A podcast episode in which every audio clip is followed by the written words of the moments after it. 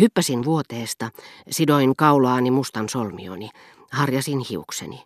Kaikki viime hetken valmisteluihin liittyviä toimenpiteitä, joista aikoinani Balbekissä suoriutuessani en suinkaan ajatellut itseäni vaan naisia, jotka tiesin Rivbellessä näkeväni, joille huoneeni soikeassa peilissä jo etukäteen hymyilin, niin että nämä puuhat olivat pysyvästi jääneet mieleeni valon ja musiikin sävyttämien huvitusten etiäisinä. Kuin maaginen merkkikieli, ne toivat mieleeni juhlan. Ne tavallaan jo avasivat sen. Niiden ansiosta sain siitä yhtä kouriin tuntuvan käsityksen. Nautin sen hullaanuttavasta ja kevytmielisestä ilosta, yhtä lailla täysin siemauksin kuin kuumuudesta ja auringonpaisteesta kompreessa heinäkuussa, kuunnellessani muuttomiehen vasaran iskuja viileän huoneeni hämärässä. Tarkkaan ottaen en enää halunnutkaan tavata nimenomaan Madame de Stermaria. Koska minun nyt oli pakko viettää iltani hänen seurassaan, olisin suonut, että tämä ilta, viimeinen ennen vanhempieni paluuta, olisi ollut vapaa, voidakseni yrittää tavata Rivellen naisia. Pesin vielä viimeisen kerran käteni, ja harhaillessani pelkästä mielihyvästä huoneesta toiseen, pyyhin ne lopulta puolipimeässä ruokasalissa. Ovi näytti olevan raollaan valaistuun eteiseen, mutta se mitä olin itse asiassa luullut suljetun oven valojuovaksi, olikin pyyheliinani kuvajainen peilissä, joka oli jätetty lattialle seinää vasten odottamaan, että joku nostaisi sen paikoilleen ennen äitini tuloa. Muistelin kaikkia kangastuksia, jotka olin joutunut huoneistossamme paljastamaan, niin kuin myös kuuloharhoja, sillä aivan alkuaikoina olin varma siitä, että naapurissa asuvalla rouvalla oli koira kuullessani haukkuvan, miltei inhimillisen äänen, joka lähti keittiössä olevasta vesijohdosta joka kerta, kun hana avattiin.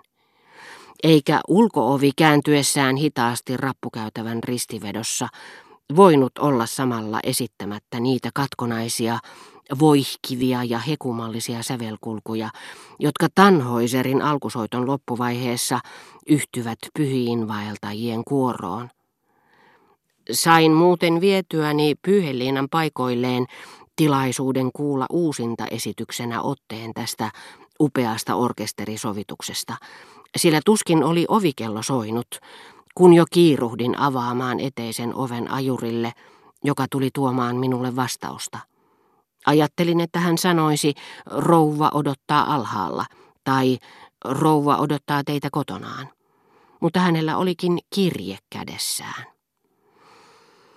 Hetken minä epäröin tutustua Madame de Stermarian kirjoittamaan viestiin, joka niin kauan kun hänellä vielä oli kynä kädessään, olisi voinut olla toinenkin mutta joka nyt hänestä erkaannuttuaan kulki yksin tietään kuin kohtalo, jota hän ei enää voinut miksikään muuttaa. Pyysin ajuria palaamaan alas kadulle ja odottamaan siellä hetken, vaikka hän jupisikin sumua vastaan. Heti kun hän oli lähtenyt, avasin kirjekuoren. Käyntikorttiin, jossa luki varakreiviter Alix de Stermaria, vieraani oli kirjoittanut – Valitettava vastoinkäyminen estää minua syömästä kanssanne päivällistä Buansaaressa. Iloitsin tästä tapaamisesta jo etukäteen. Olen todella pahoillani, ystävällisesti ja niin edelleen. Seisoin siinä hievahtamatta, huumaantuneena saamastani iskusta. Lattialla jaloissani lojui kortti kuorineen kuin tuliaseen hylsylaukauksen jälkeen. Poimin ne ja rupesin analysoimaan yhtä ja samaa lausetta. Hän sanoo, ettei voi syödä kanssani päivällistä Buan saaressa. Siitä voisi tehdä sen johtopäätöksen, että hän voisi syödä kanssani päivällistä jossakin muualla. Niin julkea en ole, että lähtisin häntä vasiten hakemaan, mutta niin sen kyllä voisi tulkita eikä minun onnistunut saada ajatuksiani palaamaan takaisin tuosta Buansaaresta, mihin ne jo neljä päivää sitten olivat Madame de Stermariaan kanssa linnoittautuneet. Haluni lähti taas tahattomasti nousemaan mäkeä, jota se jo tuntikausia oli kiivennyt, Ja kirjeestä huolimatta, koska se oli liian tuore voidakseen tätä vastustaa, valmistauduin vielä vaistomaisesti lähtemään, niin kuin oppilas, joka reputettuaan tutkinnossa haluaisi välttämättä vastata vielä yhteen kysymykseen. Lopulta ryhdistäydyin ja lähdin sanomaan Françoisille, että hänen pitäisi käydä maksamassa ajuri. Kuljin käytävän päästä päähän enkä löytänyt häntä.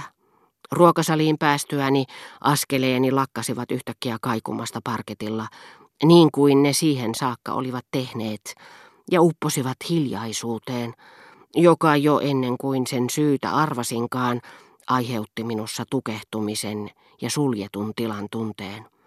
Se johtui matoista, joita vanhempieni tulon kunniaksi oli ruvettu naulaamaan paikoilleen.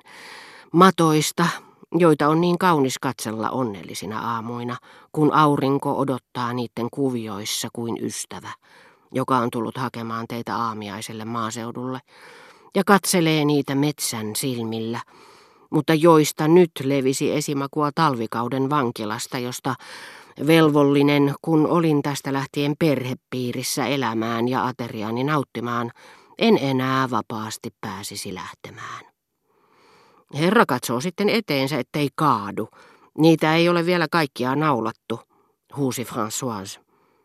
En muistanut sytyttää valoja. Syyskuun lopussahan tässä jo ollaan.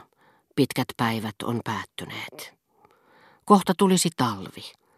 Ikkunan pielessä kuin Galeen maljakossa kulkisi kovettunut lumisuoni ja Chanceliseellä kaivattujen nuorten tyttöjen sijasta pelkkiä varpusia. Epätoivoani lisäsi paitsi se, etten saanut tavata Madame de Stermaria, hänen vastauksensa, josta sain aihetta olettaa, että sillä välin kun minä tunnista toiseen jo sunnuntaista saakka elin tuon päivällisen merkeissä, hän ei todennäköisesti ollut ajatellut sitä kertaakaan. Myöhemmin sain kuulla hänen päättömästä rakkausavioliitostaan erään nuoren miehen kanssa, jota hänen oli täytynyt tapailla jo niihin aikoihin, ja joka epäilemättä oli saanut hänet unohtamaan myös minun päivälliskutsuni, sillä jos hän olisi sen muistanut, hän ei luultavasti olisi odottanut ajuria, jota minun sen mukaan, mitä välillämme oli sovittu, ei edes pitänyt hänen luokseen lähettää, tehdäkseen minulle tiettäväksi, ettei ollut vapaa. Unelmani nuoresta linnanneidosta sumuisella saarella olivat raivanneet tietä orastavalle rakkaudelle. Nyt sen sijaan pettymykseni, raivoni, voimaton haluni saada tarttua naiseen, joka olikin kieltäytynyt leikistä, saattoivat herkkyyttäni hyväksi käyttäen kiteyttää mahdollisuuksien rajoissa olevan tunteen, jota minulle siihen saakka oli tarjoillut vain mielikuvitukseni, joskin ponnettomammin. Miten paljon meillä onkaan muistoissa, miten paljon enemmän unohduksen hämärissä noita nuorten tyttöjen ja naisten kasvoja, jotka meitä kerran viehättivät, jotka olisimme välttämättä halunneet nähdä uudelleen vain siksi, että ne viime hetkessä olivat kaikonneet, karanneet ulottuviltamme. Madame de Stermaria kohtaan tunsin paljon enemmän, ja minun olisi häntä rakastaakseni tarvinnut vain nähdä hänet uudelleen, jotta olisivat uusiutuneet nuo syvät, mutta liian lyhytaikaiset vaikutelmat, joita muistini ei muuten jaksaisi ylläpitää hänen poissa ollessaan.